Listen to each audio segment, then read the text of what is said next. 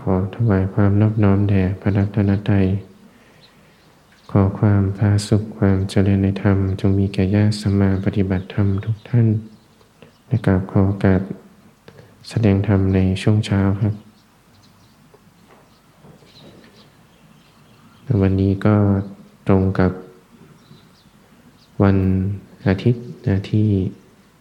3 มีนาคมนะพุทธศักราช 2567 แล้วก็ตรงกับวันพระด้วย แล้วก็นี่ก็เป็นโอกาสอันดีนะดูแต่ละคนก็ได้สมาทานรักษาศีลกันในตลอดวันหนึ่งคืนหนึ่งศีลอุโบสถเนี่ยก็เรียกว่าเป็น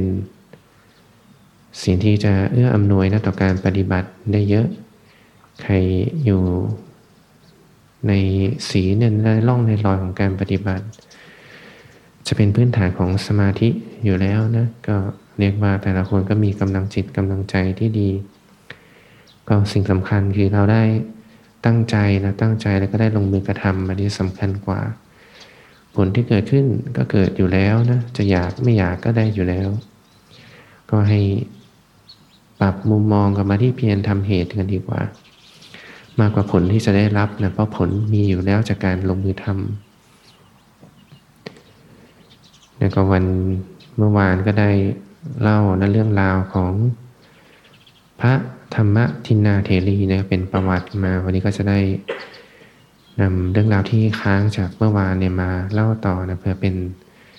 กำลังจิตกำลังใจให้สาธุชนเนี่ยผู้ที่สนใจในธรรม ได้เรียนรู้ศึกษาประวัติของพระเถระหรือจนเป็นพระเถรีก็ตามเนี่ยก็เรียกว่าเป็นพระ สงเนี่ยเป็นผู้หนึ่งก็ถ้าเรามองดูกันแล้วนะ ในร่างกายเนี่ยก็ขันห้าเหมือนกัน ท่านมียังไงเราก็มีอย่างนั้นแหละแต่ว่ากำลังจิตกำลังใจท่านเผื่อใครฟังแล้วจะถือเป็นตัวอย่างก็ได้ อย่างน้อยตั้งจิตตั้งใจเป็นไปเพื่อการหลุดพ้นด้วยกันทั้งนั้น ก็จากเท้าความจากเรื่องราวที่เล่าเนี่ยเป็น ความเป็นไปตั้งแต่เมื่อวานเนี่ยก็ หลังจากที่สามีเนี่ยของนางธรรมทินนาได้ มีโอกาสฟังธรรมจากพระผู้มีพระภาคเจ้า ก็จึงได้บรรลุธรรมในระดับอนาคามีเเมื่อคราวที่ท่านกลับบ้านมาเนี่ยท่าทีท่านก็เปลี่ยนไปนะจากเป็นคนที่ยิ้มแย้มนะเล่นหัวกับ ภรรยานางเนี่ยก็เริ่มเป็นคนที่มีท่าทีที่สงบเสงี่ยมขึ้น นางก็สงสัยไปนะ สงสัยว่านางเนี่ยไปสามีนางเนี่ยไปชอบพอผู้หญิงอื่นหรือเปล่าหรือมีใครที่มายุแยนให้เกิดความบาดหมาง มีความคลาบแคลงในจิตใจเนี่ยระหว่างนางกับสามี หรือคิดไปอีกว่ามีตัวนางเองเนี่ยได้ทำอะไรผิดไปไหม ทำให้สามีไม่พอใจ ก็หลังจากที่ได้ถามสามีนางแล้วเนี่ยก็ได้ตอบปฏิเสธไปหมด แล้วก็เพื่ออนุเคราะห์แก่นางเนี่ยก็จริงตอบไปว่าเนี่ยท่านวิสาขะอุบาสกเนี่ยผู้เป็นสามีนางเนี่ยก็ได้บรรลุโลกุตละธรรมแล้วนะจากการได้ฟังธรรม ก็การที่จะกลับไปทำกิริยาเยี่ยงปุถุชนชาวโลกเนี่ยก็เป็นสิ่งที่ทำไม่ได้แล้วนะก็ จึงยื่นข้อเสนอให้นางไป ว่าทรัพย์สมบัติเนี่ยก็จะยกให้นางหมดเลยเนี่ยนางก็สนใจหรือเปล่า แต่คำตอบที่ท่านพิสาขาอุบาสกได้รับก็ยิ่งทำให้ท่านแปลกใจขึ้นไปอีก เพราะถ้านางธรรมทินนาเนี่ยได้ถามกลับไปว่า โลกุตละธรรมเนี่ยที่สามีของนางได้บรรลุเนี่ยบรรลุได้เฉพาะบุรุษหรือเปล่า ฝ่ายท่านวิสาขาอุบาสกก็ได้ตอบไปว่าเนี่ยแม่นางอย่าไปคิดอย่างนั้นเลยนะชื่นชื่อว่าธรรมะเนี่ยก็ย่อมคู่ควรแก่ผู้ที่ได้ประพฤติธรรมอยู่แล้ว ถ้าสรุปง่ายๆก็คือปฏิบัติธรรมนะย่อมได้รับผลของการปฏิบัติ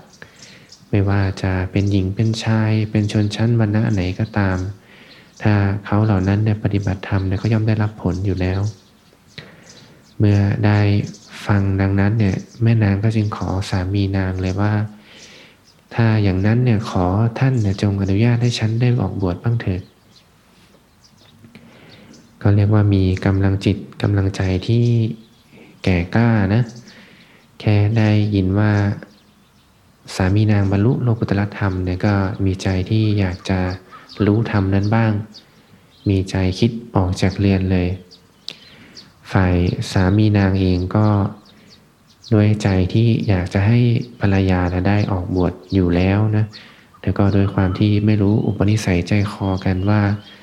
จะสนใจในธรรมะสนใจในการปฏิบัติหรือเปล่า ก็จึงไม่ได้เอ่ยปากชวนไป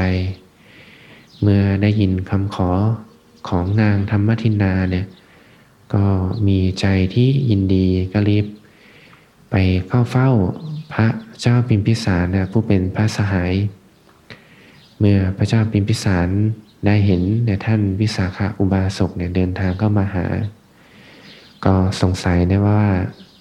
ท่านกฤหบดีเนี่ยมาทำอะไรเอาเวลานี้เนี่ยมาผิดเวลาเลย ฝ่ายท่านวิสาขะอุบาสกก็จึงทูลเล่าไปนะว่า ภรรยาของตนเนี่ยแม่ธรรมทินนาเนี่ยมีจิตศรัทธาในอยากจะออกบวช ก็จึงเล่าลำดับเหตุการณ์ไป ฝ่ายพระเจ้าพิมพิสารก็จึงถามว่าแล้วมีอะไรที่ตัวเราเองพอจะช่วยได้บ้าง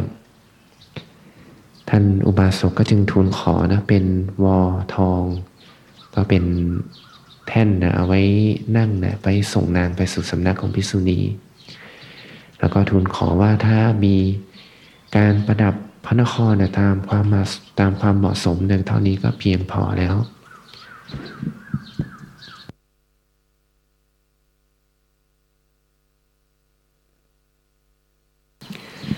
เมื่อพระเจ้าพิมพิสารท่านได้ยิน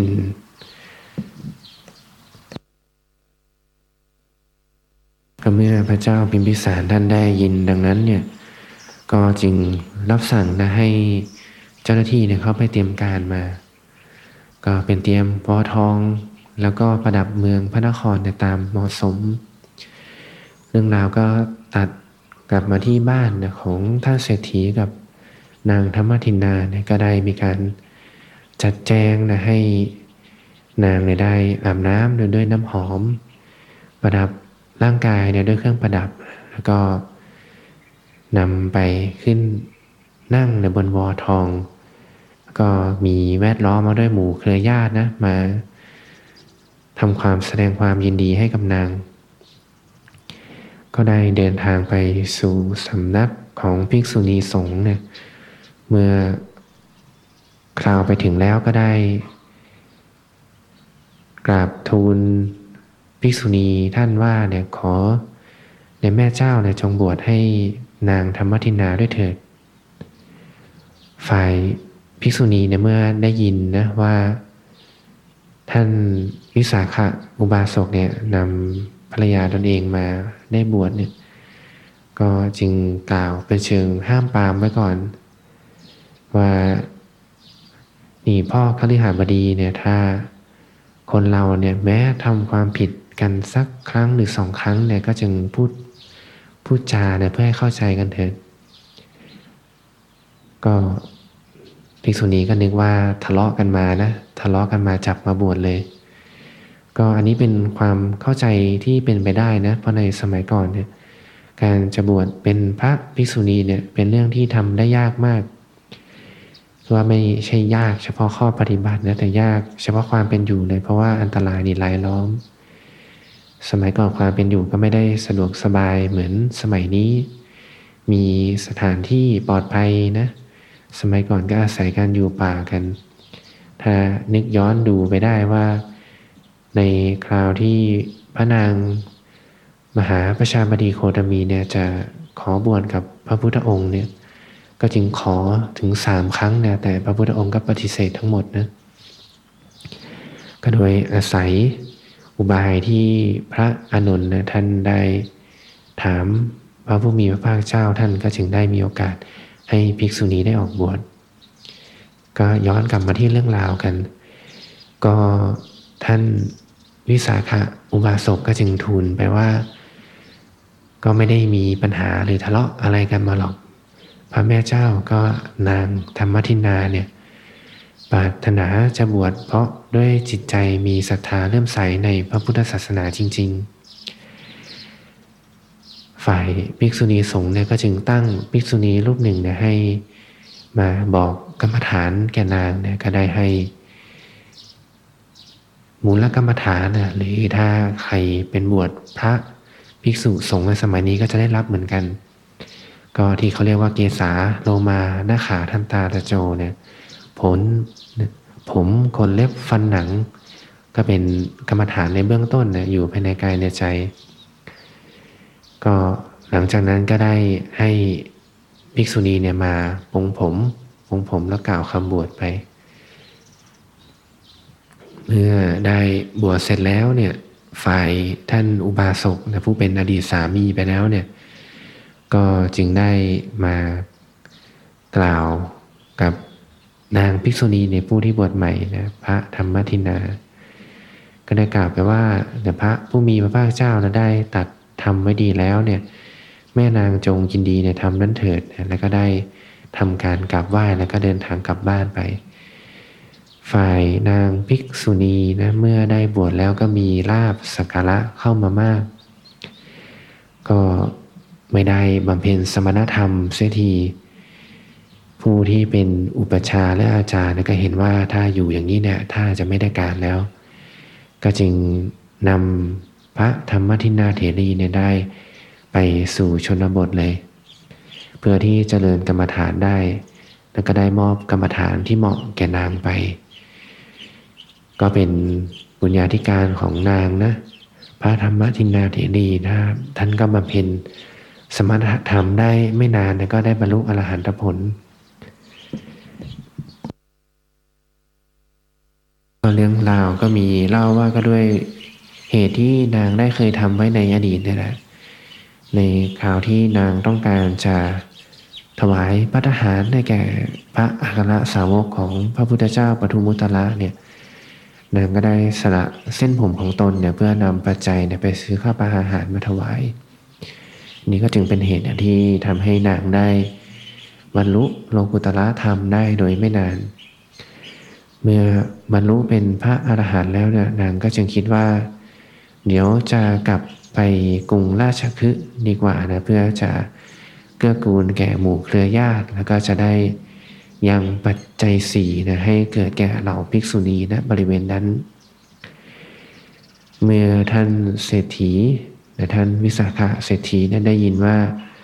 อดีตภรรยาของท่านเนี่ยได้กลับมาจากชนบทเนี่ยก็จึงคิดว่าเนี่ยพระธรรมทินาเถรีเนี่ย จะมีความเป็นอยู่อย่างไรบ้างนะก็จึงเดินทางไปหาณนะสำนักภิกษุณีสงฆ์แล้วก็ได้มีการถามไทยสารุสุขดิบกันไป ในระหว่างนั้นเนี่ยก็จึงทูลถามปัญหานะเพื่อเป็นแกมการทดลองปัญญาแก่นของนางเอง ก็คำถามก็มีตั้งแต่เบื้องต้นนะไปจนถึงเบื้องปลาย ในเบื้องต้นเนี่ยท่านก็ถามเล่าไปก่อนว่า ที่พระพุทธองค์เนี่ยท่านได้ตัดว่าสกายะสกายะเนี่ยที่แปลว่ากายของตนเนี่ยพระพุทธองค์ท่านหมายถึงอะไร ฝ่ายท่านพระธรรมทินาเถรีเนี่ยได้ยินคำถามแล้วก็ตอบไปเลย ว่าที่เรียกว่ากายของตนเนี่ยก็หมายถึงขันห้าเนี่ยอันมีใจเข้าไปยึดถือมีอุปทานแล้ว ก็คือรูปเวทนา สัญญา สังขารและวิญญาณ สิ่งนี้แหละที่พระพุทธองค์ท่านเรียกว่ากายของตน เมื่อได้ยินคำตอบเนี่ยฝ่ายอุบาสกก็จึงถามไปอีกว่า แล้วอะไรล่ะที่เป็นเหตุให้เกิดขึ้นของกายของตน ฝ่ายพระธรรมทินาเถรีก็จึงตอบไปว่า ก็ตัณหาเนี่ยแหละ ตัณหาก็คือความทยานอยาก ในกาม ความทยานอยากในความมีความเป็น หรือความทยานอยากในความไม่มีไม่เป็นเนี่ยก็จึงเป็นเหตุให้เกิดขึ้นของกายตน ทีนี้ก็เริ่มไต่ขึ้นไปเรื่อยๆนะ มาจนถึงคำถามในช่วงปลายแล้วก็มีคำถามว่า อะไรล่ะที่เป็นส่วนเปรียบเนี่ยของอวิชชาเนี่ยพระ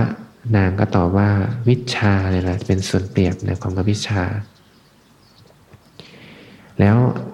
อะไรที่เป็นส่วนเปรียบของวิชา พระนางก็ตอบไปว่า วิมุตต์เนี่ยแหละความหลุดพ้นนะเป็นส่วนเปรียบของวิชา แล้วอะไรล่ะเป็นส่วนเปรียบของนิพพานเนี่ยถ้ามาถึงคำถามนี้แล้วเนี่ยแม่นางก็จึงท้วงติงไปว่า ท่านอุบาสกเนี่ยถามคำถามเนี่ยเกินกำหนดไปแล้ว ถามปัญหาที่จับปลายไม่ได้นะ ก็ด้วยเหตุที่ว่า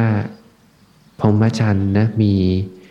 พระนิพพานเป็นจุดหมายนะมีพระนิพพานเป็นจุดสิ้นสุด ถ้าถามมาอย่างนี้เนี่ยก็นางก็ไม่รู้จะตอบได้ อย่างละเอียดละออหรือเปล่า ก็จึงแนะนำท่านเศรษฐีว่า ถ้าอย่างนั้นเนี่ยเดี๋ยวท่านนำคำถามเนี่ยไปทูลถามพระผู้มีพระภาคเจ้าอีกทีดีกว่า แล้วก็จง ทรงจำในคำตอบที่ท่านได้ให้ไว้แล้วกัน เมื่อเศรษฐีนะได้ฟังคำตอบจากพระธรรมทินนาเถรีเนี่ยก็จึงนำคำถามเดิมเนี่ยไปทูลถามพระผู้มีพระภาคเจ้าอีกทีหนึ่งเมื่อพระพุทธเจ้าและท่านได้ยินเรื่องราวนะก็จึงกล่าวเป็นการชมเชยเนี่ยพระภิกษุเนี่ยภิกษุณีนะธรรมทินาเถรีว่า ท่านเนี่ยเป็นเป็นบัณฑิต เป็นผู้ที่มีปัญญามาก แต่ถ้าภิกษุณีธรรมทินาเถรีตอบอย่างไรเนี่ยเราก็ตอบแบบนั้นแหละเขาเรียกว่าเป็นการกล่าวชมเชย ท่านพระธรรมทินาเถรีไปเลย เมื่อฝ่ายอุบาสกได้ยินดังนั้น ก็มีความปลื้มปิติในใจนะ นี่ก็เป็นเรื่องราวนะของพระธรรมทินาเถรี จะเห็นเหตุปัจจัยที่เคยได้ทำไว้ในอดีตนะได้พบเจอพระพุทธเจ้าได้ถวายมหาทานได้ตั้งจิตอธิษฐานอยากจะเป็นภิกษุณีเนี่ยผู้เลิศในทางธรรมกถึกเนี่ยก็ได้ตั้งจิตปัฒนา แล้วก็วิถีชีวิตก็ดำเนินมาจนถึงยุคสมัยของพระพุทธเจ้าที่ชื่อว่าโกตมะหรือพระพุทธเจ้าที่เรารู้จักนี่แหละ ก็อาศัยเหตุปัจจัยมากมายนะ ไปจนถึงการมีกัลยาณมิตรที่ดี มีสามีที่ดีเนี่ยชื่อชื่อว่าเป็นกัลยาณมิตรอย่างมาก เราลองย้อนดูก็ได้ ท่านก็ตัดไว้ว่าเนี่ยคนเราเนี่ยก็คบกันก็ด้วยอาศัยธาตุเนี่ยนะถ้าพูดเป็นสมัยปัจจุบันเนี่ยคนเราก็คบกันได้ก็ด้วยอาศัยศีลที่เสมอกัน ถ้าเป็นศีลอันเป็นโลกุตละแล้วเนี่ย เสมอกันไม่พอนะ สามีนางเนี่ยยกย่องเนี่ยให้นางเนี่ยไปเจอศีลนั่นที่เจริญกว่า อยู่กับตนเองเนี่ยยังดีไม่พอเนี่ยเชิญไปบวชเลย